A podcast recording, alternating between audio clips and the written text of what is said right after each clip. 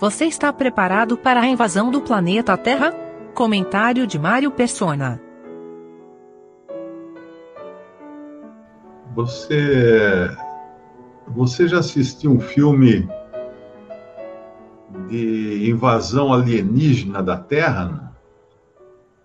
Eu acho que todo mundo aqui já viu um filme de invasão alienígena, 4th of July, né, 4 de julho, foi um famoso aí, depois teve a sequência, teve outro, mas já, já vem lá de trás, desde, desde aquele famoso do, dos anos 30, eu acho que é, né, desde o livro, né, de H.G. Wells, do final do século XIX, quando os marcianos invadem a Terra. Então, todos esses filmes são aterrorizantes por natureza, né? Eles sempre chegam, uau, todo mundo corre, todo mundo foge, é, raio para todo lado, matando gente.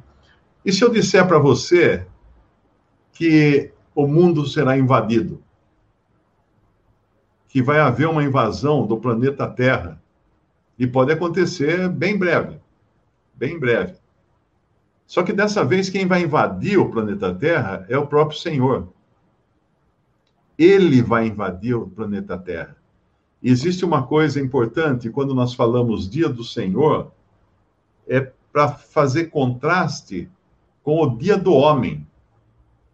Porque nós vivemos no dia do homem. O homem manda no planeta, o homem decide, o homem até modifica a natureza, agora já modifica os seres vivos geneticamente, já está colocando, misturando animal com ser humano, uh, no gen, na engenharia genética, né? Então, o homem agora é Deus. Quem é o Deus do mundo? É o homem. O humanismo é a religião, a religião desse mundo. O homem é o Deus do mundo. Mas vai chegar um momento em que o dono do universo vai invadir esse planetinha aqui, esse, essa bolinha azul perdida aí no universo, com um monte de seres humanos, inclusive eu, arrogantes, que se acham alguma coisa, que pensam que são donos do seu próprio nariz e de repente o Senhor vem. Dia do Senhor, dia do Senhor, é dia do dono, podemos falar assim, dia do dono, porque Senhor também significa dono. O dia do dono está para chegar. E aí? E aí? Quem, quem nos, quem nos, uh, quem nos protegerá do dia do dono? Quando o dono vem tomar o que é seu, por ordem naquilo que é seu. Quem pode resistir a isso? O Senhor Jesus, lá em Lucas, capítulo 23, ele diz assim no, no versículo no versículo 27, né? Ele estava indo em direção a, em direção a, ao monte da, da, da caveira e seguia o grande multidão de povo e de mulheres, as quais batiam nos peitos e lamentavam. Jesus, porém, voltando-se para elas, disse: Filhas de Jerusalém, não choreis por mim. Chorai antes por vós mesmas e por vossos filhos, porque eis que hão de vir dias em que dirão: Bem-aventuradas as estéreis, e os ventres que não geraram, e os peitos que não amamentaram. Então começarão a dizer aos montes: Caí sobre nós, e aos outeiros: Cobri-nos.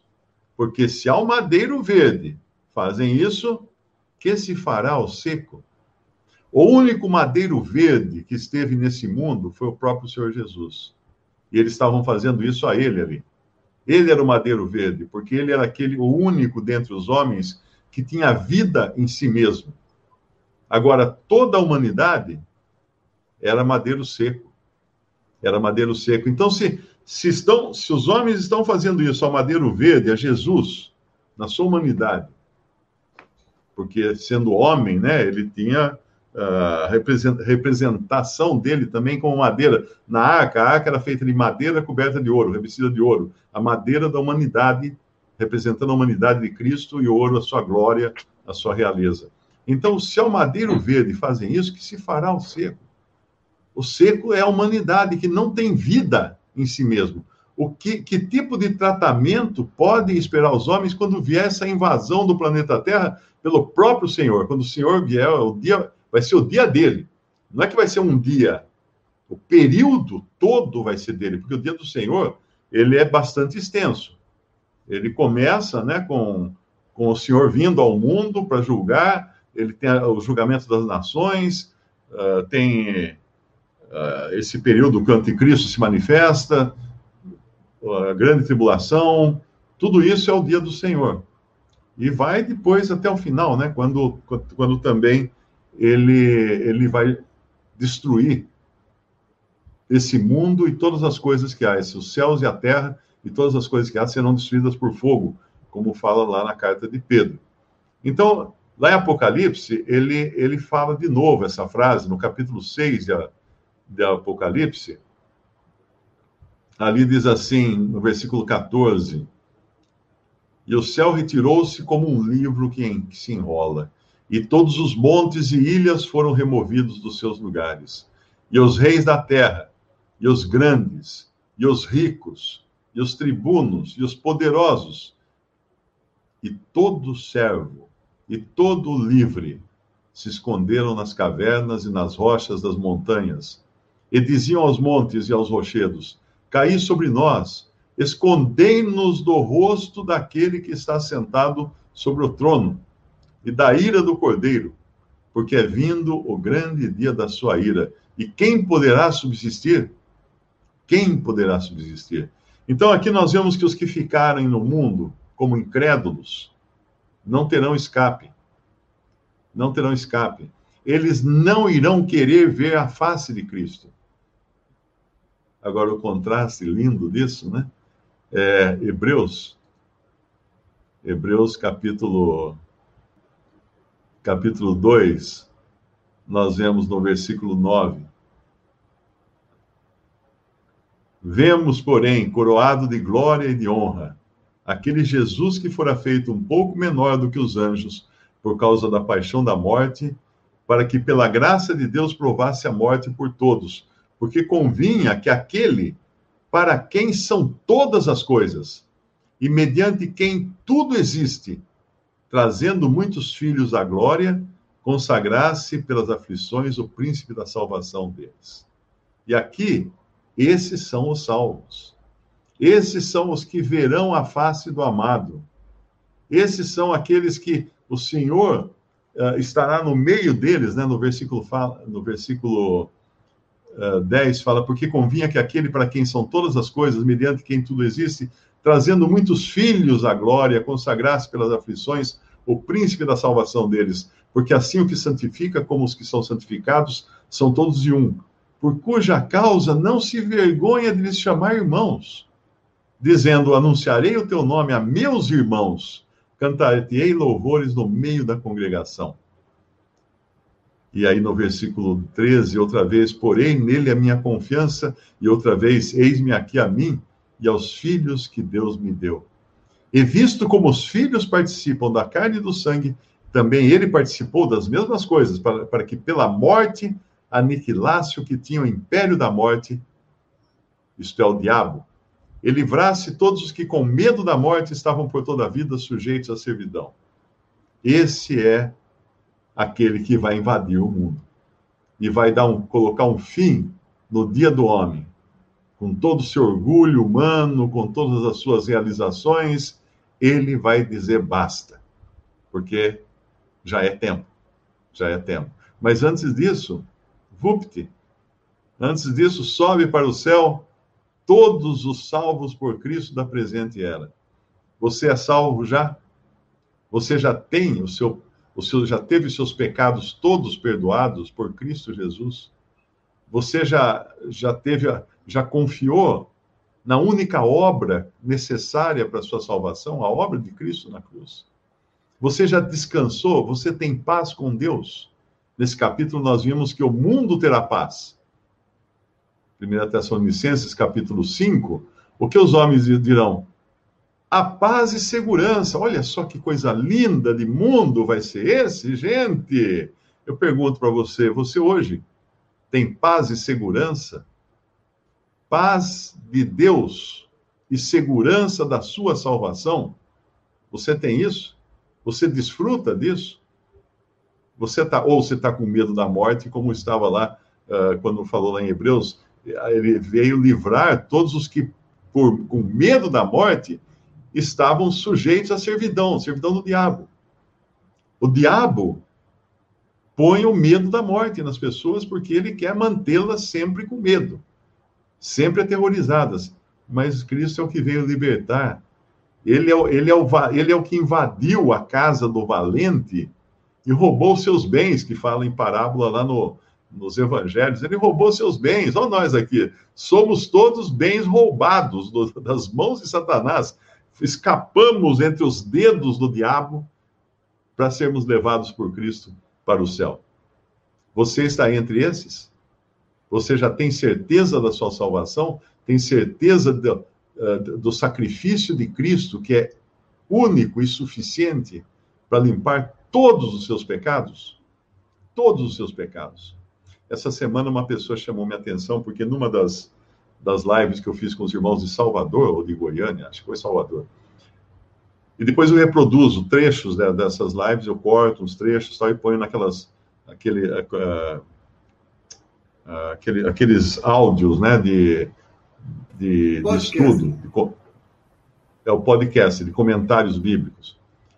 E, e, uma pessoa escutou, e lá eu falei de Manassés, né? Manassés, que é aquele que nasceu, filho de, de Ezequias, que nasceu nos 15 anos a mais, que Ezequias queria viver mais, ele estava com medo da morte, ele não queria morrer. O senhor falou para ele, então tá bom, vou te dar mais 15 anos. Nesses 15 anos nasceu Manassés, que foi uma desgraça, né? Só fez, só fez coisa errada.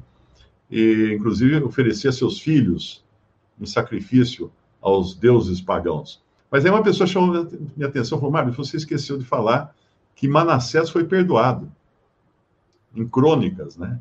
E realmente, daí em crônicas tem o fim da história, eu não contei o fim da história. Em crônicas tem o fim da história. Então, quando você lê Vá em Crônicas e, e procure lá Manassés, a, a vida dele até o fim, não só a primeira parte da vida péssima que ele teve, de horrores que ele praticou. Vá na segunda parte, quando ele pede perdão e Deus aceita a sua humilhação. E aí ele encontra, inclusive ele dá dá mostras, porque daí ele começa a limpar tudo de novo, a sujeira que ele enfiou no templo, que ele espalhou por Israel, ele dá mostras do seu verdadeiro arrependimento. E aí eu estava pensando, né, essa semana, aquelas duas mulheres que foram cruéis ao ponto, eram duas amantes, e foram cruéis ao ponto de torturarem e matarem o filho de uma delas porque ele era menino, né? E, e ele, menino, atrapalhava elas. Elas não gostavam de, de, de homem. Então, uh, mataram né, essa criança, de oito anos de idade, acho. E foram agora uh, condenadas a cento e não sei quantos anos de, de prisão, se bem que no Brasil isso não quer dizer nada, porque no Brasil você sai depois de um certo tempo. Agora, pensando na crueldade do crime que elas praticaram, de matar um filho, uma criança de oito anos, primeiro torturar a criança, torturar a criança e matar a criança. Eu pergunto para você, essas mulheres merecem perdão? Você acredita que Deus seria capaz de perdoar essas mulheres pelo que elas fizeram? Não. Ninguém merece perdão. Nenhum de nós jamais mereceu perdão porque por tudo que somos e fazemos, só merecemos condenação. Porém, a graça de Deus intervém. E aí sim, ele perdoa. E ele perdoou Manassés, ele perdoou tantos pecadores, perdoou aquele, aquele malfeitor na cruz que estava ao lado do Senhor Jesus, perdoou a mim, perdoou uh, todos esses outros que estão aparecendo aqui na, na tela, perdoou milhões de pessoas e certamente ele também tem perdão, tem graça e misericórdia reservado para todo aquele que se considera pecador. Ah, mas eu não sou tão pecador como elas, não. Eu nunca faria uma coisa dessas, não. Do coração do homem saem os homicídios, os adultérios, blá, blá, blá, o senhor deu uma lista ali incompleta do que sai do coração do homem, do seu e do meu também. Então, enquanto você não entender que é por graça, não é por merecimento, você não vai descansar, não vai ter a paz de Cristo que excede todo entendimento, até mesmo entendimento humano que acharia que seria imperdoável, algumas pessoas são imperdoáveis. Não são, todas são perdoáveis, desde que se voltem para o Salvador e creiam em Cristo. Isso não significa anular a sentença, que tem que ter a sentença. Deus estabeleceu leis na terra, deu, deu governos, deu policiais, deu juízes. A pessoa tem que pagar aqui, né? colher aqui pelo que ela semeou aqui. Então, todo, todo ser humano é responsável. Cada um dará conta de si e vai pagar aqui, vai colher o que semeou também. Porém, a salvação está disponível, está na mesa. Como faz quando você faz um negócio, tem uma proposta na mesa. Tem uma proposta na mesa. É, eu vou pensar, bom, a proposta vai estar na mesa até, até daqui a 30 segundos. Ou melhor dizendo, 20 segundos. Ou, digamos, 10 segundos. Ou você não sabe quando seu coração para de bater. Então a proposta vai ser tirada da mesa a qualquer momento se você não aceitar Jesus como seu Salvador.